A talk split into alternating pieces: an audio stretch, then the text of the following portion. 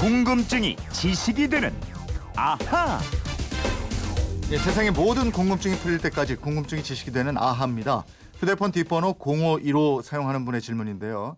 힘들게 산 정상에 오르면 너도 나도 야호 하고 외치는데 성취감을 맛보고 이러죠. 왜 야호라고 외칩니까? 야호에 어떤 뜻이 있고 언제부터 야호라고 외쳤나요? 그리고 외국에서는 뭐라고 그러나요? 이재용 님은 힘들어서 정상까지 못 가실 것 같고 젊은 김초롱님께 알려달라고 청하겠습니다. 이재용님은 힘들어서 정상까지 못 갈 것 같고 예. 젊다고 뭐 산 잘 탑니까? 김초롱 아나운서와 함께 풀어보긴 하겠습니다. 어서 오십시오. 예, 안녕하세요. 산 별로 안 좋아하잖아요. 기억하시는군요. 제가 지난 방송에서 하산을 가장 좋아한다고 말씀드렸었는데 근데 이분은 무슨 예. 근거로 저는 못 올라갈 거고 김초롱 아나운서는 올라갈 거라고 생각하시는 거죠? 그래서 제가 한 살이라도 더 어린 제가 낫겠죠. 저도 알았어요. 어릴 때 날아다녔어요. 알았어요. 어쨌든 예. 하산을 제일 좋아하는 김초롱 아나운서와 함께 알아보죠. 예, 옛날에는 정말 산에 오르면 야호 막 이랬어요. 맞아요. 근데 요즘엔 이거 잘 들을 수가 없어요. 그러게요. 이 산에서 야호를 하는 게 이 동물들에게 큰 신뢰가 된다는 걸 많은 분들이 알고 계시기 때문인 것 같습니다. 예. 근데 또 전혀 없는 건 아니더라고요. 네. 정상에 오르면 기분이 좋잖아요. 예. 야호 외치는 분들 몇 분 계십니다. 어. 근데 왜 하필이면 야호냐는 거죠? 그 예. 궁금증인데 우선 야호라는 말에 이게 뭐, 뭐 무슨 뜻이 있는 건가요? 국어 사전에 야호를 찾아봤습니다. 예. 등산하는 사람들이 서로 부르거나 외치는 소리 이렇게 돼 있어요. 음. 그러니까 뭐 사전적 의미로 뜻이 따로 있는 건 아니고 예. 그저 뭐 감탄사 요 정도로 봐야겠습니다. 아, 근데 아무 뜻이 없는 말을 사람들은 왜 그렇게 산 정상에서 크게 외쳤었던 걸까요? 그러게요. 올라가서 외치는 사람 마음일 것 같은데요. 산에서는 메아리가 잘 생기지요. 네네. 특히 그 산 꼭대기에서 건너편 산의 정상을 음. 향해서 소리를 크게 지르면 음. 메아리가 돼서 돌아오잖아요. 예, 예. 그러니까 이렇게 큰 소리를 내는 게 자기가 높은 산에 올랐다는 걸 확인하는 행동일 것 같기도 하고요. 음. 또 대자연 속에서 그 두려움과 외로움을 떨치기 위한 의도에서 비롯됐을 것이다. 이런 추측도 있습니다. 아, 이 제가 생각할 때는 야호라는 게 말에 받침이 없잖아요. 예, 그러니까 메아리가 돼서 울릴 때 더 잘 울리고. 더 잘 돌아오고 그래서 예. 이 외침을 더 많이 하게 된 거 아닌가 뭐 이런 생각도 들고요. 그러게요. 아니 그래서 네. 외국에서도 그랬나 봐요. 독일에서는 산악인들이 조난을 당하고 위급한 상황에 처하면 서로 위치를 파악해야 되잖아요. 아. 그래서 야호랑 비슷한 말을 썼는데요.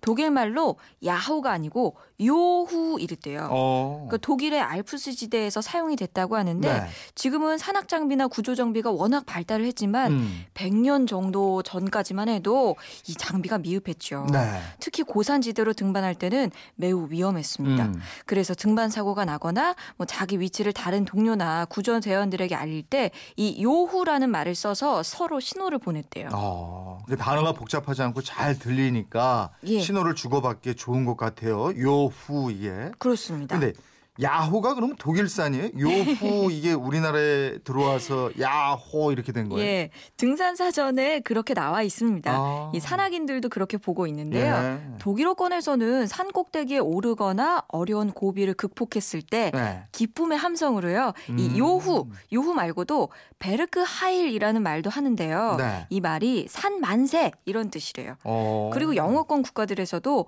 yoho라는 말을 쓰기도 한답니다. 아, 그냥 그게 우리나라에 들어와서 야호가 된 거군요. 그런가 봐요. 그러니까 외국에서도 산에 오르면 함성을 지르긴 지르네요. 예, 예.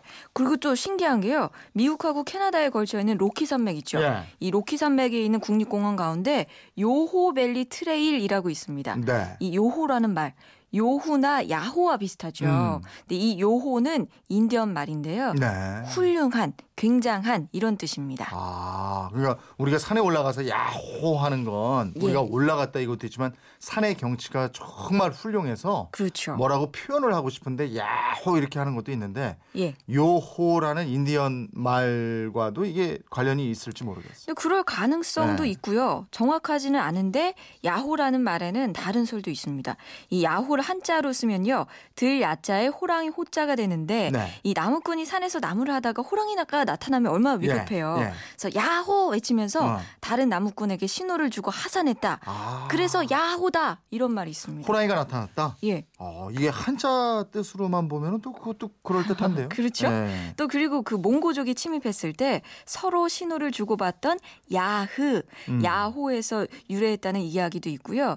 또 하나는 적의 침입을 신속하게 알렸던 봉화에서 비롯됐다는 설도 있어요. 네. 이 봉수대에서 보초가 적이 침입하는 걸 감시하고 있다가 적을 발견하고 봉화를 피어 올릴 때 야호 불어라 라고 외쳤던 게 아. 야호의 유래라는 겁니다. 이게 설이 참 다양하네요. 그렇죠. 근데 기원이 뭐든 간에 산에서는 야호 이렇게 크게 외치면은 안 되는 거죠. 예, 야호 이 외치는 소리가요. 우리가 생각하는 것보다 굉장히 커요. 소음도를 측정해 보면 100데시벨이 나온다고 합니다. 아. 이 100데시벨이면요. 예. 기차가 지나갈 때 나는 소리니까 굉장히 큰 소리예요. 아, 이거 산에 있는 동물도 굉장히 놀라겠네. 그죠? 산새들도 그렇고. 예, 예. 100데시벨. 사람들도 85데시벨이 넘으면 불쾌감을 느낀다는 거고 그럼요. 집회할 때 경찰이 단속하는 소음 기준이 또 75데시벨이에요. 예, 예. 근데 특히 조용한 자연에서 그 살고 있는 동물들 어우 깜짝 놀라고 스트레스 엄청 받겠네요. 그럼요. 특히 요즘 같은 때 지리산에 가면요. 네. 반달 가슴곰이 겨울잠을 자고 있습니다. 아. 이 동면하는 곰한테 가장 위험한 게 사람들이 내는 인공 소음이래요. 아, 이 소음이 곰한테 특히 그 새끼를 갖고 있는 어미곰한테는 정말 큰 위협으로 인식이 돼 갖고요. 네. 한겨울에 동면 장소를 바꾸는 위험을 감수하기도 한대요. 아 그래요. 예. 그저 사실 동물들은 우리 사람들이 들을 수 없는 영역의 소리 까지 듣는다고 그러잖아요. 그렇죠. 이게 얼마나 소리에 민감하겠어요. 예, 예. 아, 우리 사람들이요, 자기가 맞춘 알람에도 아침에 얼마나 짜증나요. 어. 그 누가 옆에서 깨우면 짜증날 겁니다. 음. 또 그리고 겨울에는 동면을 하는데 이 봄에는 또 짝짓기를 많이 하거든요. 아, 4월부터 7월은 이 산새들이 짝짓기와 알을 낳는 계절입니다. 예. 또 이때는 등산도 많이 하는 계절이잖아요. 음. 이 사시사철 조심하면서 우리 동물들과 함께하는 삶을 네. 살아야겠어요. 이게 산에 올라가서 멋진 기분, 자연 을 감상하시면서 음. 야 멋있다 한번 예. 하시지 거기서 소리 지르고 이러면 안 되겠다. 맞아요. 요즘에 네. 그것도 하잖아요. 오겐키 데스까 뭐 잘 계십니까 이런 거. 영화에 나온 거. 예, 이런 거 영화 예. 따라하느라고 그냥 와 멋있다 이 정도만. 예. 예, 산에서 하는 야호 소리에 대한 궁금증 좀 풀리셨습니까? 이번처럼 궁금증, 호기심 질문 어떻게 하면 됩니까? 네, 그건 이렇습니다. 인터넷 게시판이나 MBC 미니 휴대폰 문자 샵 8001번으로 문자 보내주십시오. 짧은 문자 50원, 긴 문자 100원의 이용료가 있습니다. 여러분의 생활 속 호기심, 궁금증 저희와 꼭 함께해 주십시오. 네, 궁금증이 지식이 되는 아하 김초롱 아나운서였습니다. 고맙습니다. 고맙습니다.